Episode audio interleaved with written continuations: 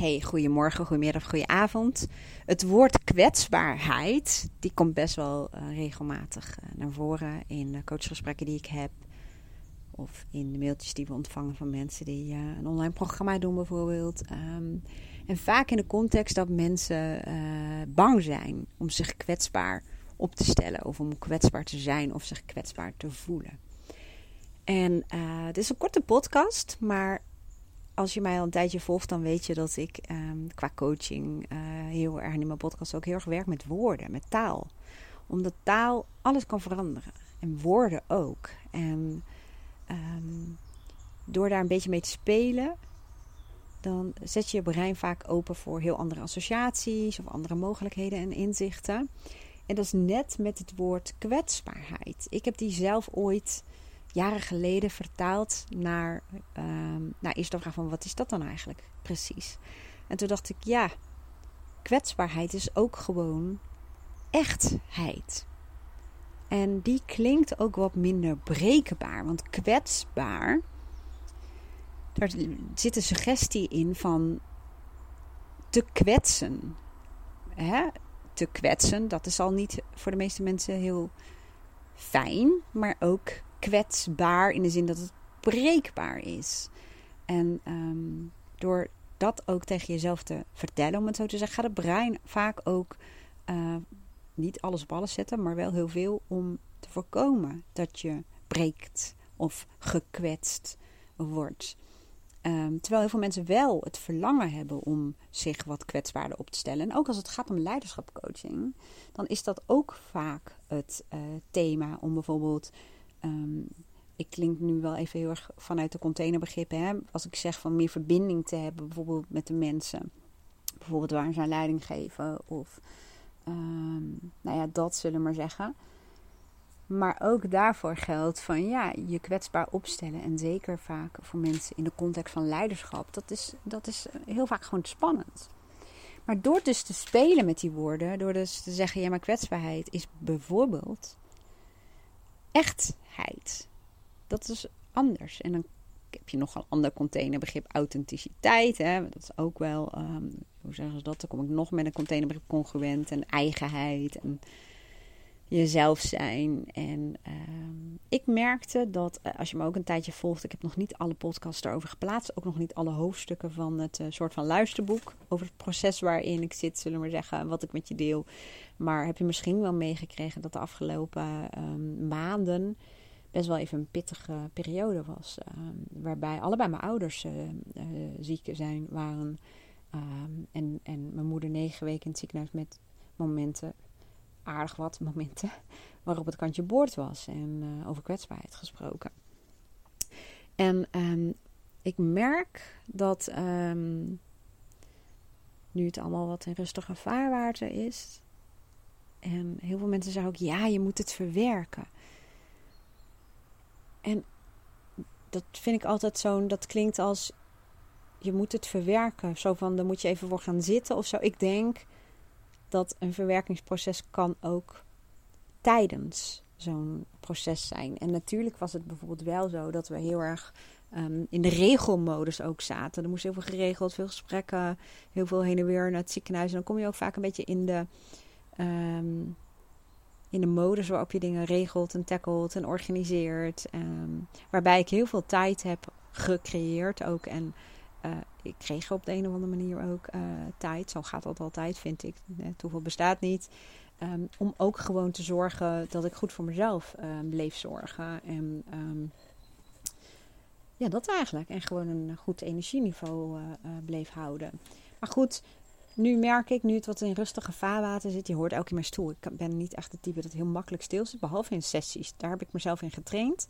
Want normaal gesproken wip ik met mijn voet en met mijn benen. En dan zit ik, weet niet hoe vaak op een andere positie. Maar dat is voor iemand in een sessie niet heel erg gestrevend. Dus ik heb mezelf getraind. Omdat gewoon heel. Eigenlijk is het gewoon, dan zet ik maar rustig en kalme kanten ook aan. Dat klinkt een beetje gek.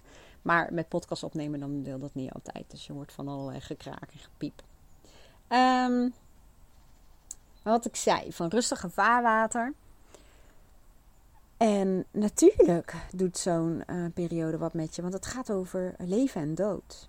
En uh, ja, ik weet niet hoe dat voor jou is, maar bij mij uh, is dat wel zo'n uh, periode waarin je nog meer bewust wordt van je sterfelijkheid en van de mensen om je heen. En, en, en als we het hebben over de kwetsbaarheid van het leven, hè, het is niet een garantie.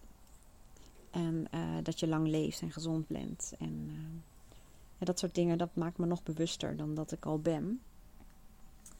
En dat resulteerde erin dat toen we dus in rustig vaarwater kwamen, dat is dus nu eigenlijk al uh, even, ja, dat ik af en toe merkte dat bijvoorbeeld tussen de sessies door, of als ik even buiten ging zitten, dus als ik even niet mentaal bezig was, of als ik even um, de ramen ging was, ik doe, ik doe, ja, moet ik het zeggen?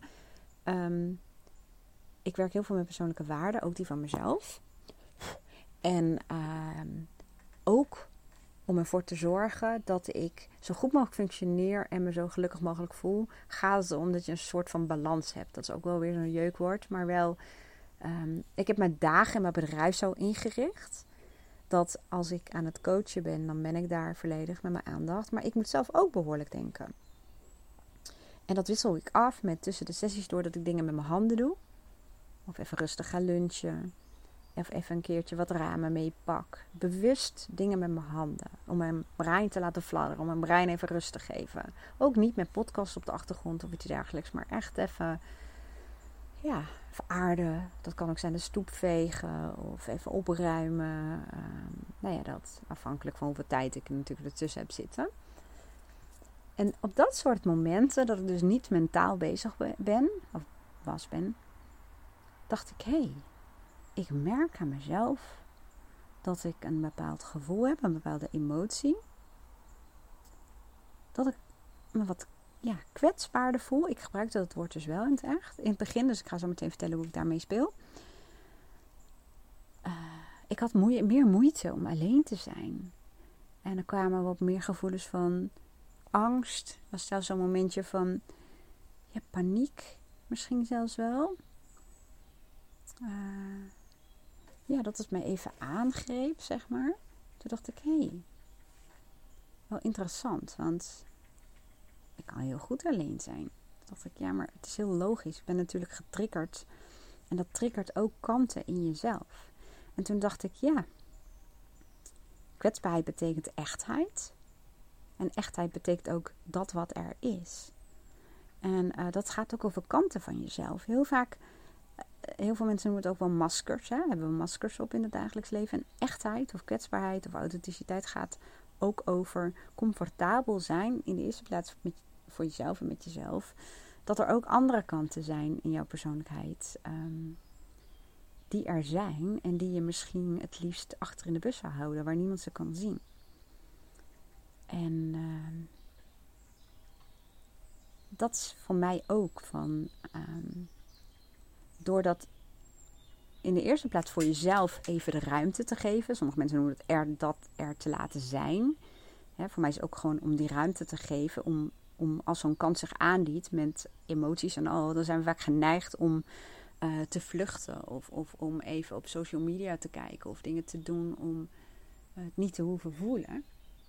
Maar door te erkennen dat dat deel van jou uh, zich aandient, dat is echtheid voor mezelf. En dat is ook echtheid bijvoorbeeld in mijn relatie. Vroeger zou ik um, dat niet hebben laten zien, omdat ik van mezelf vond dat ik gewoon um, pas, pas klinkt gek, hè? aantrekkelijk was. Dat ik gewoon sterk was en onafhankelijk. En mm, ja, mijn eigen boontjes kon doppen en gewoon alleen mijn sterke kanten liet zien. Maar ja, dat, dan, dat is ook niet uh, waarop je een relatie echt tot stand brengt en houdt. Hè? Ik bedoel, uh, verbinding gaat juist over echtheid. En als je het dan zo wil noemen over kwetsbaarheid.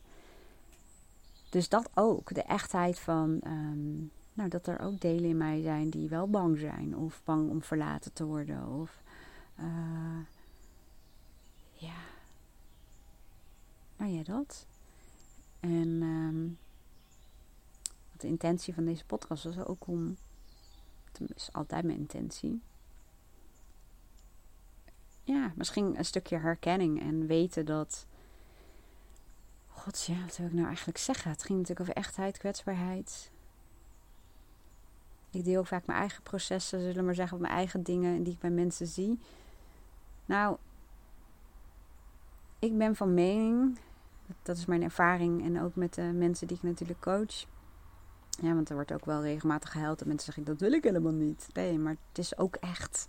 En je geeft wel een deel van jezelf de ruimte om, ehm, ja, om even aanwezig te zijn. Om, om, om, de functie ook uit te oefenen. Want dat is het ook. Uh, die emoties die je voelt, hè, de kanten in jou die naar voren komen, die je als negatief zou betitelen, of die je misschien helemaal niet fijn vindt, of die je misschien het gevoel geeft van instabiliteit of zelf wankelheid, want dat had ik af en toe.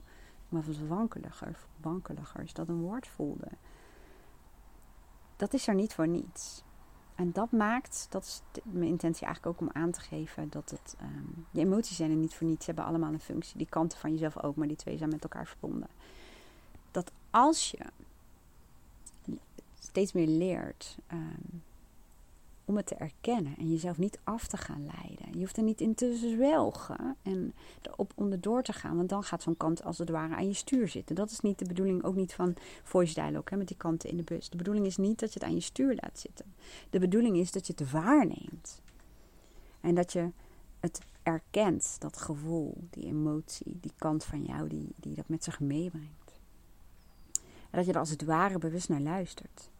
En dan merkte ik dat die kanten die zich wat banger voelen of wat kwetsbaarder of instabieler, als het een stem zou hebben, dan zou het me wat willen vertellen. Als je daarnaar leert luisteren, wat wil het je dan vertellen? Nou, in mijn geval, ga nog meer volgens je essentie leven. Dat betekent nog bewuster, nog kritischer bepalen wat belangrijk voor je is en daarnaar handelen. En dat doe ik al heel erg. Maar um, dit leert me, die kanten, die kanten die zich aandienen, dat het nog meer mag. Op allerlei fronten. In mijn leven, ik zal zo een praktisch voorbeeld geven. Um, want volgens je essentie leven is voor iedereen anders. Ja? Het gaat over waarde. Maar betekent vaak ook tijd en ruimte creëren. En dat moet je ergens vandaan halen. Je krijgt niet meer tijd. Het is niet te koop bij bol.com. Ook niet op mijn website. Um, al kan ik je daar natuurlijk wel in faciliteren om uh, zelf tijd vrij te maken. Um, maar om ja, lekker in het gas te liggen. Of uh, met uh, familie af te spreken. Kom, we nemen allemaal eten mee. We spreken af in een park. En dan gaan we lekker zitten met z'n allen. Gewoon even lekker samen eten rommelige bende, zeg maar. Gewoon gezellig van het weer genieten, telefoons aan de kant en een beetje voetballen of gesprekken hebben. Losheid, die, die, die, wat heel veel mensen vaak zeggen voor de mobiele telefoontijd of voor de smartphone tijd, moet ik eigenlijk zeggen. Dat gaat ook voor mij in ieder geval over de essentie. Maar als je je leven zodanig volgepropt hebt, eh, nou dat had ik gelukkig niet meer, maar wel nog wel ruis erin had zitten. Dingen waarvan je denkt, ja, maar dat moet toch ook anders kunnen. Het kost toch best wel heel veel tijd. Kun je dat niet anders organiseren? Nou, dat is ook wat die kanten mij lieten zien. Uh, en juist door die negatieve emoties te ervaren, wordt het vaak ook urgent. Wordt het vaak ook een drijfveer. Want zonder urgentie of noodzaak of zonder groot verlangen, dan is er vaak niet de, de urge, zeg maar, om uh, stappen te nemen, om beslissingen te nemen, om, aan de slag te gaan. Dat vind ik het coole van voice dialogue met die kant te werken. Want weet je wat het mega briljante is? Doordat ik, hoe, hoe oncomfortabel het ook voelde en hoe uh, kwetsbaar ik me ook voelde en hoe pijnlijk het ook was en hoe um, niet leuk ik het soms vond door daar ruimte aan te geven, op die momenten, bijvoorbeeld met het ramen wassen of het gasmaaien. Of hè, ik ben iemand die graag in beweging is, dat had je misschien allemaal meegekregen. Maar soms ook gewoon om door te zitten en er naar te luisteren, merk je ook dat, um, dat je het heel goed kunt sturen. Dat jij de regisseur bent. Dat het heel goed kan dat je een hartstikke goede dag hebt met heel mooie gesprekken waar je met je volledige aandacht bij je bent. Waarbij dus niet iets op de achtergrond sluimert. Dat hoeft dan ook niet, omdat die kanten in je bus, om het even zo te zeggen, of je brein weet dat je daar op een ander moment ruimte voor neemt. En door dat te doen zul je ook merken dat je minder veel wakker ligt. Want heel veel mensen liggen wakker, of worden wakker, en die gaan dan te piekeren, omdat dat ongeveer het enige moment is waarop die kanten de ruimte voelen dat je ook echt naar ze luistert, dat er geen afleiding is. Dus het werkt zo briljant. Dat je dus als het ware echt die buschauffeur bent, de regisseur. En echt ook aandacht hebt voor de kanten die je misschien helemaal niet zo leuk vindt qua emotie. Ja? Negatieve emoties vindt bijna niemand lekker. Um, maar dat toch doet. En door dat te doen, ja, merk je ook gewoon het vertrekt ook sneller. Die, die, het wordt niet een stemming of je zwelgt daar niet in. Het wordt niet iets wat je overmand of wat gaat overroelen. En dan zie je vaak dat er een andere kant verschijnt die de praktische vertaling maakt naar dat wat die andere kant bijvoorbeeld aangaf. Ik noem even één kant, maar dit gaat natuurlijk over meerdere emoties en kanten. Maar van um, zorg dat je niet uh, op een automatische piloot terechtkomt waarbij je te weinig tijd naar je zin hebt voor de mensen en de dingen waar je van houdt, die je graag doet, je verlangens.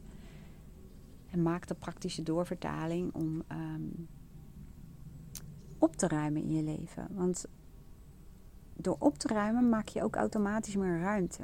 En natuurlijk kun je die gaan invullen met dingen die niet relevant zijn, maar daar gaat natuurlijk over, daar gaat essentialisme en volgens je essentieleven, volgens je waardeleven natuurlijk ook over. En de praktische doorvertaling is echt best heel grappig, want die zit hem in verschillende dingen. Die zit hem in dat ik nu al veel vaker dan dat ik eerder zou doen, omdat ik dan toch mijn werk voor zou laten gaan of andere praktische nuttige dingen uh, die op mijn lijstje staan. Um, ik heb toch het contact met mijn moeder en met mijn zusje en mijn neefje en mijn nichtje en met mijn dochter. En dat zijn voor mij belangrijke mensen en vrienden voor laten gaan. Dat er wel een deel is in mij die zei: Ja, maar je kunt nu dit en dat doen. Dacht ik: Nee, ik ga eventjes uh, even wat smoothies brengen naar mijn moeder. Uh, eventjes gewoon langs. Of ik ga even bij de voetbalwedstrijd uh, van mijn neefje kijken. Um, en zo zondagmorgen dan uh, voetbalt Aaron. En um, ik dacht, nou, dan kan ik dat en dat doen. Of dan ga ik nog even wat aan het werk. Of ik ga even dit doen. En toen dacht ik, nee. Nee, ik ga Luca vragen of hij zin heeft om samen met mij daar te gaan kijken. En dat is, dat is het. Maar dat niet alleen. Hè? Praktische doorvertaling betekent bijvoorbeeld ook... Ik kijk heel erg naar mijn bedrijf en mijn huis. Um, ik vind dat ook leuk. Ik vind het ook een uitdaging hoe dingen slimmer kunnen. Hoe ik routines in kan bouwen, hoe ik dingen kan automatiseren. En toen dacht ik ook, ik ben um, best wel heel erg netjes in huis, Aaron ook. Maar um, je kunt het slimmer doen door goed te kijken naar wat is de essentie in je huis. En hoe minder spullen, uh, of hoe misschien slimmer georganiseerd, hoe minder tijd je daaraan hoeft te besteden. Want dat is het ook, hè? Dat uh, spullen ook uh, aan de ene kant misschien ons wat geven, maar ook vaak veel kosten. Je moet het allemaal opruimen, bijhouden, onderhouden. Dus ik ben door mijn boekenkast gegaan. Dat heb ik al heel vaak gedaan hoor. Want als je mijn boeken bij elkaar zou houden, zouden het duizenden zijn. Um, godzijdank heb ik al heel lang een e-reader, zullen we maar zeggen. Uh, maar dat ik dacht, oké, ik kijk naar mijn boekenkast en ik ga kijken welke boeken betekenen echt iets voor me. Ik heb ze allemaal gelezen, maar welke boeken mogen blijven staan omdat het me een goed gevoel geeft, omdat ze een bepaald gevoel, een bepaalde periode in mijn leven vertegenwoordigen of iets nu vertegenwoordigen. En uh, door criteria te stellen, dat gaat ook al heel erg over de essentie, wat zijn je criteria? Als je zegt, nou boeken die wel goed zijn, die hou ik. Dan kun je misschien voorstellen dat er misschien maar twee boeken weggaan. Door het criteria of criterium aan te houden van um, als ik het zie, dan krijg ik daar een uh, gevoel bij dat ik het echt wil houden. Omdat het een bijzonder boek is. Omdat ik ervan heb genoten. Omdat het me iets heeft gebracht. Omdat het in een bepaalde fase in mijn leven was. En ik voel dat hij hier mag blijven. Hè? Zo is dat dan bijvoorbeeld van mij criterium. Nou, door dat zo te doen. Ik heb denk ik 40% uh, van de boekenkast leeggeruimd. En uh, ik ga daar iemand die enorm van lezen houdt en ook heel erg van persoonlijke ontwikkelingsboeken, heel erg een plezier mee doen. Want het zijn ook allemaal behoorlijk kostbare boeken. Um, en dat geeft een goed gevoel. Het ruimt op wat daar staat. Dat betekent ook echt iets. Waar heel veel boeken dat ik dacht, ik weet niet eens meer waarover het gaat. En dat je daar iemand heel erg blij mee kan maken. En het is gewoon minder uh, opruimen en schoonmaken. Dus dat gaat ook over de praktische doorvertaling. En ik gebruik nu mijn boekenkast, uh, maar dat gaat over allerlei dingen. Ik heb als eerder jaren geleden met uh, Alex Liapo zal even een linkje neerzetten naar het interview wat we destijds hadden. Ook gehad over dat ik die schoonmaak door mijn relaties had gedaan. Uh, mijn relatie überhaupt. Maar op allerlei gebieden nog heel erg rigoureus. Ging ik echt met een bezem doorheen. Nou, van drie meter lang of zo. Maar uh, ja, dit proces gaat ook over je kastjes, letterlijk. Maar ook over inderdaad je relaties. Je taken, je, je werkzaamheden. Um, en ik kan je zeggen dat het enorm bevrijdend werkt, omdat je daarmee letterlijk en figuurlijk meer ruimte en tijd creëert. En dan is het natuurlijk zaak. Maar dat is volgens mij de essentie van bewust leven. Mooi hè, de essentie van bewust leven. Dat je dat dagelijks doet. Dat dat niet iets is van, dat doe ik één keer en is het klaar. Dat gaat niet. Dat, het gaat de hele dag over keuzes maken. Um, ja. Nou, dat eigenlijk. Ik ga stoppen. Want ik heb ook een regel voor mezelf hoeveel tijd ik tussen de sessies wil laten zitten. Omdat dat voor mij best werkt en voor de klanten uiteindelijk ook, denk ik. Dus die ga ik ook even eren. Um, nou, ik hoop dat je er iets aan had. En um, had je er iets aan, maar denk je, ja, maar ik wil dit eigenlijk ook wel. Dan um, kan ik me heel goed voorstellen. Dat uh, zeggen de meeste mensen. Uh, maar hoe?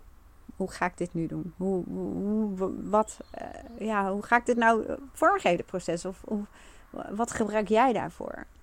Nou, ik gebruik daar uh, bepaalde, ja, opdrachtjes. Klinkt een beetje zwaar en huiswerkachtig, maar het gaat wel over het hebben van de juiste vragen en een soort leidraad hebben wat jou um, de richting geeft om die criteria te bepalen. Om te kijken wat is de essentie, wat zijn dan die waarden, hoe kun je dat dan doen?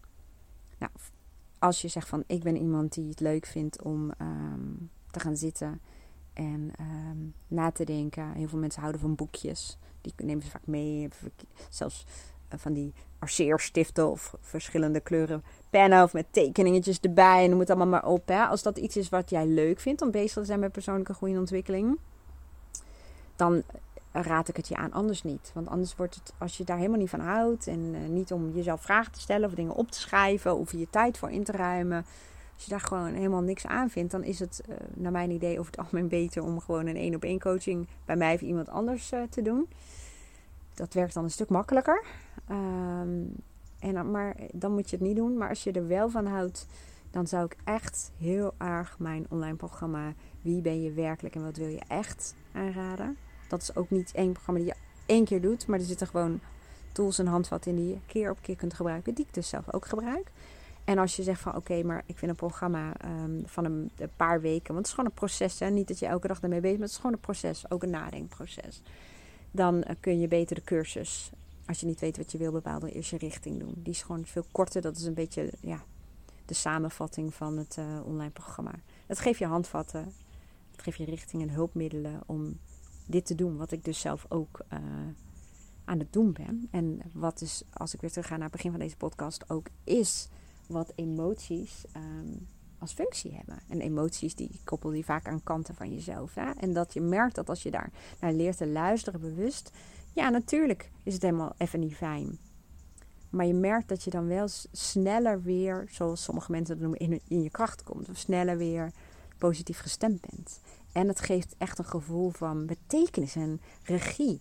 Niet alleen maar van deze periode heeft me gewoon verdriet gebracht en heeft me um, nog bewuster gemaakt van sterfelijkheid. Hè? Dat kan zijn dat dat je juist wat banger gaat maken of um, dat je daardoor minder positief kunt zijn. Dat is maar net hoe je naar kijkt. Ik denk, ja, ze leven allebei nog. Dus ik heb juist meer een positieve mindset daarover. En de kracht en de veerkracht van een lichaam en, en een geest. Maar sommige mensen uh, worden daardoor gewoon wat angstiger of wat wiebeliger. En uh, door daarnaar te luisteren, door de ruimte aan te geven en de praktische doorvertaling te maken, zul je merken dat dit soort ja, emoties, periodes en kanten betekenis hebben. En dat het je juist richting geeft. Ja, dat was hem. Ik zet de benodigde linkjes allemaal wel even bij deze podcast of de video. Ik weet niet hoe je dit bekijkt of luistert. Um, nou, mocht je nog uh, advies nodig hebben van wat is nou het handigst voor mij om te gaan doen in mijn situatie, dan mail me even. Het duurt uh, meestal wel een paar dagen voordat ik antwoord geef, maar dan help ik je gewoon even verder op weg. Ik wens je een hele mooie dag. Heel graag tot de volgende podcast. En laat wat van je horen als je iets had aan deze podcast.